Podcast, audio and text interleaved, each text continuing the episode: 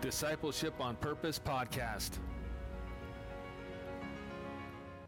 Welcome to the Discipleship on Purpose podcast.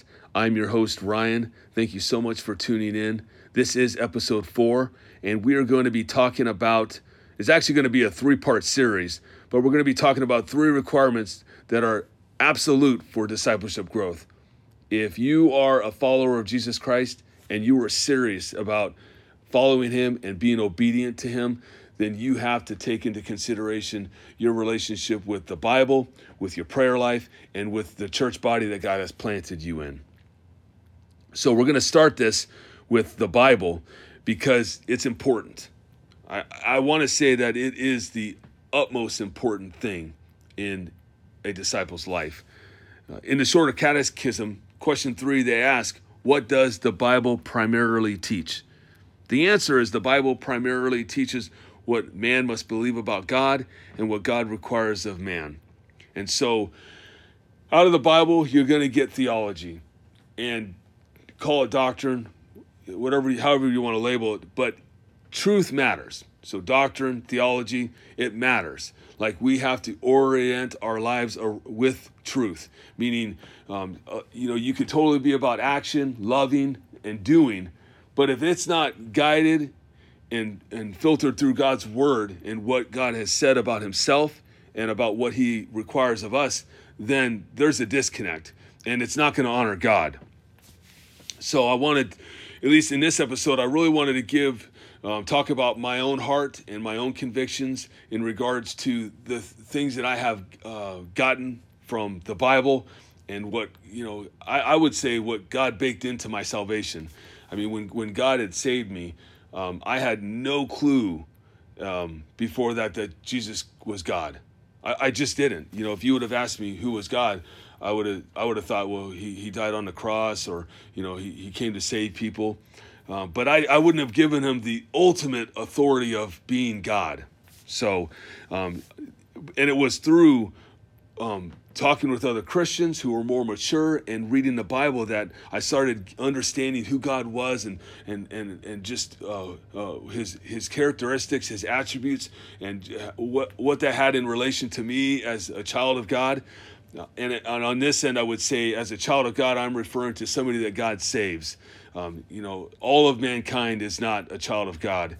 Um, you know, there's people out there who think that anyone that's created is is a child of God, and the Bible doesn't uh, affirm that. Uh, the Bible says that those that He saves, those that He adopts into Jesus Christ, are His children. Um, otherwise, you're just a, a creature, and He is the Creator. But one of the things that I think we got to get deep into our bones is that the Holy Bible is God's source. He gave it to us. He spoke it through the Holy Spirit. Yes, He used humans to write it, but it's from Him. And so it has an absolute authority in our lives. Uh, 2 Timothy 3 16 and 17 is a favorite verse of mine. It says, All scripture is breathed out by God and profitable for teaching, for reproof, for correction, and for training in righteousness, that the man of God may be complete, equipped for every good work.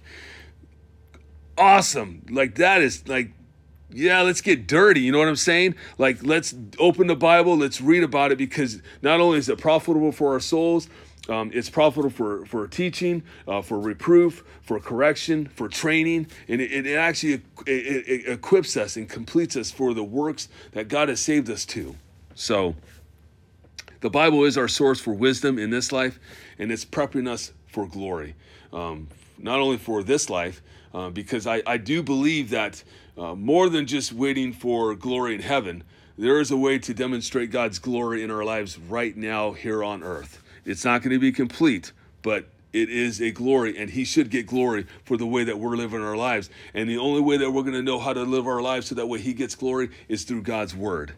So, when you think about the Bible, you have to consider that this is the ultimate authority. There is no other book that that can touch it.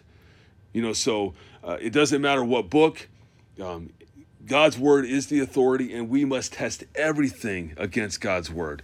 If it if it does not, if it cannot be filtered through God's word and come out on the other end as fully truth, then it's not it's not of God. I, I, it doesn't matter who wrote it. It doesn't matter about who told you this. Um, a good verse that I have thought about a lot in terms of testing is 1 John 4 1, which says, Beloved, do not believe every spirit, but test the spirits to see whether they are from God. For many false prophets have gone out into the world. Everything we, we need to we need to be like the Bereans. We need to test everything. You know, if you got your pastor saying this or a different elder you know, pastor, elder, same thing. But if they're saying this, or a deacon, or just someone in your congregation, let, let's say at a Bible study or Sunday school, whatever you do, life group, it doesn't matter. Like you need to be testing what people are saying. Does God's word affirm that, or does it not? And if it doesn't, then we need to reconsider what we're saying, and and um, and maybe we're just saying it wrong, but it's not right, and we don't want to continue to say things that the Bible does not affirm. So, um, but like I was saying, in terms of the that sort of catechism, the Bible tells us what we're to know and believe about God, and it tells us what is required of man. So it is our source for li- living this life now in a way that we can uh, please God and honor Him. So when Paul is talking about walking in a manner that's pleasing to the Lord, he's talking about living in a way that the Bible would actually support. Um, the in the the thing is, is we're all going to be accountable to God, and so um, obedience matters because if you don't have obedience, you have disobedience. And if you consider Matthew 7 24 through 27, it says, Everyone who then hears these words of mine and does them will be like a wise man who built his house on the rock. And the rain fell, and the floods came, and the winds blew and beat on that house, but it did not fall because it had been founded on the rock. And everyone who hears these words of mine and does not do them will be like a foolish man who built his house on the sand. And the rain fell, and the floods came, and the winds blew and beat against the house, and it fell, and great was the fall of it. So basically, you have two homes that are built, and they're going through the same storm. And the one that's founded on the rock is solid. The storm, the troubles, the it, things in life, it's it ain't coming down it's standing up and it's it's good. Uh, but the other house, it's not. It's it's built on lies. It's built on opinions. It's built on um, things that are not true. And maybe it doesn't look like it's going to fall right now, but at the judgment seat of Christ, it will fall. In in the end, all things will be known, be will be made known. Those that are true and those that are false. So regardless of how we go about it in this life, you know, we can pretend or think that we're right, but it and the way that we know is by testing it against God's word. So consider um, your obedience. Um, consider all your roles, your responsibilities, things that you believe about God, things that you uh, you know you you think are required from uh, from us that God requires from us. Like does does the Holy Bible affirm those things? Because uh, I don't care what book you're reading. It, a book can affirm something that God doesn't affirm, and that doesn't that that's not obedience. Uh, I'm talking about obedience to God and to His Son Jesus Christ. That's the obedience that we're talking about here. So that's why the Bible is important because it gives us um, knowledge, and it, and it and it, this knowledge leads to uh, a godly and growing life, and and you know people will you know glorify god by by our life as a christian. If you're living in a way that honors god uh, and you're letting your light shine um, there are people out there who whether they know know god or not they're they're gonna actually praise god and and thank him for that. And so you have to consider um, what is what is your what is the knowledge that you have doing in your life? What kind of impact is it having on on on what you do in this world and if you consider James 1 22 through 25, um, I, I think it will be um, hopefully encouraging to consider like, are, are you deceived? Um, or are you not? I mean, and this is a good test. But be doers of the word and not hearers only, deceiving yourselves. For if anyone is a hearer of the word and not a doer, he is like a man who looks intently at his natural face in the mirror. Uh, for he, he looks at himself and goes away and at once forgets what he was like. But the one who looks into the perfect law, the law of liberty, and perseveres, being no hearer who forgets, but a doer who acts, he will be blessed in his doing. So if if your knowledge, if if what you know is not leading to um, obedience, then you're deceived. Because and obedience is going to bring about blessing, and disobedience is going to bring about cursing. And so, like, if you want to have a blessed life, well, like you can read the Sermon on the Mount, you can read uh, James. There's all kinds of things, but obedience is the key to blessing. And the blessing that I'm talking about is just um, is godly character is a blessing. Uh, a godly heritage is a blessing. Trying to pass things on to the next generation is a blessing. You know, so I'm not talking necessarily monetary blessing. It could include that, but it's not necessarily focused on that. Um, so I just want to make sure that people are, are thinking about what, what does it mean to be blessed by God? And does the Bible affirm that? Uh, and, and, not not not not from someone who's twisting it, but you know, reading through all of the Bible, does what does all of the Bible say about that specific thing? You know, and so even considering the Bible, uh, really what I wanted to encourage my listeners was to to to consider: um, Do you have a good discipline of getting God's word in you? Uh, consistency is king here. Uh, the word is always working on you. So when you're reading it and you're studying it and you're meditating on it, I mean, it's just going to have a way. Um, you know, and um, I want to share about a time when I was a young Christian. Um, I struggled to read the Bible daily. And sometimes I would go like four days or five days without reading. And it just, life, it was just, it was hard to be consistent in my discipleship because I wasn't getting the Bible in me on a constant level. You know, it was just here, spotty there, spotty over there.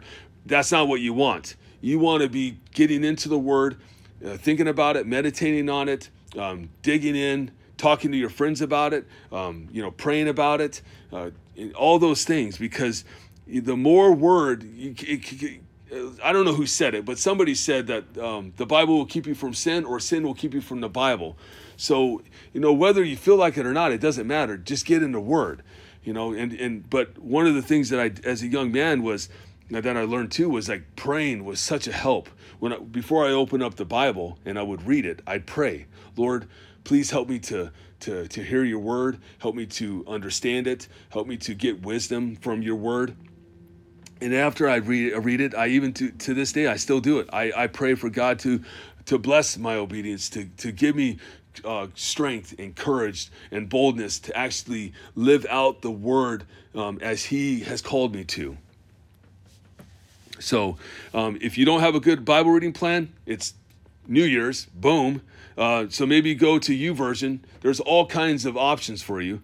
Um, you know, I don't know if you like listening to the Bible or reading it. I, I tend to find that um, they're both are beneficial, but this year I decided I'm, I'm going to just strictly read uh, because I like reading and, and uh, for the last couple of years I've been listening to it and I kind of want to s- switch it up a little bit so I'm going to um, to read it. Um, another thing is you know do a Bible study with some friends or your own you know you know and in, in those Bible studies and conversations that you're having you know supplement good Bible intake with a healthy dose of good books. I mean, it could be fiction or nonfiction. They both can have a major impact on your life. Um, I know sometimes people want to just stick with, you know, the the nonfiction, uh, but you know what? I've read some fiction books that just kind of just get into character and just seeing them lived out, and it's it's just amazing. There are a lot of good non nonfiction book, uh, no fiction books that you can read out there. And so I remember when I was a new Christian, I went to a conference with my brother, and uh, it was Chip Ingram. And he had shared in this thing, like, you know, talking about, hey, this, who wants to be a good parent or, you know, good son or whatever it is. But at the, in this whole thing, he's like, who wants to be a good Christian? And so, like, I'm, I'm raising my hand. Yeah, I'm told I'm down. And, you know, and he goes, if you want to be a good Christian, you need to read good books. And at that point in my life, I, I didn't like reading. But I'm like, you know, so but I took it and I'm like, I'm gonna do this. And I now, man, I, am a bookworm. I love reading books. Um, some tools that have helped me a bunch in reading and understanding the Bible. I've already talked about prayer, but prayer is big help. Uh, dictionaries. You know, if you find a word or phrase or something that you don't know or understand, look it up.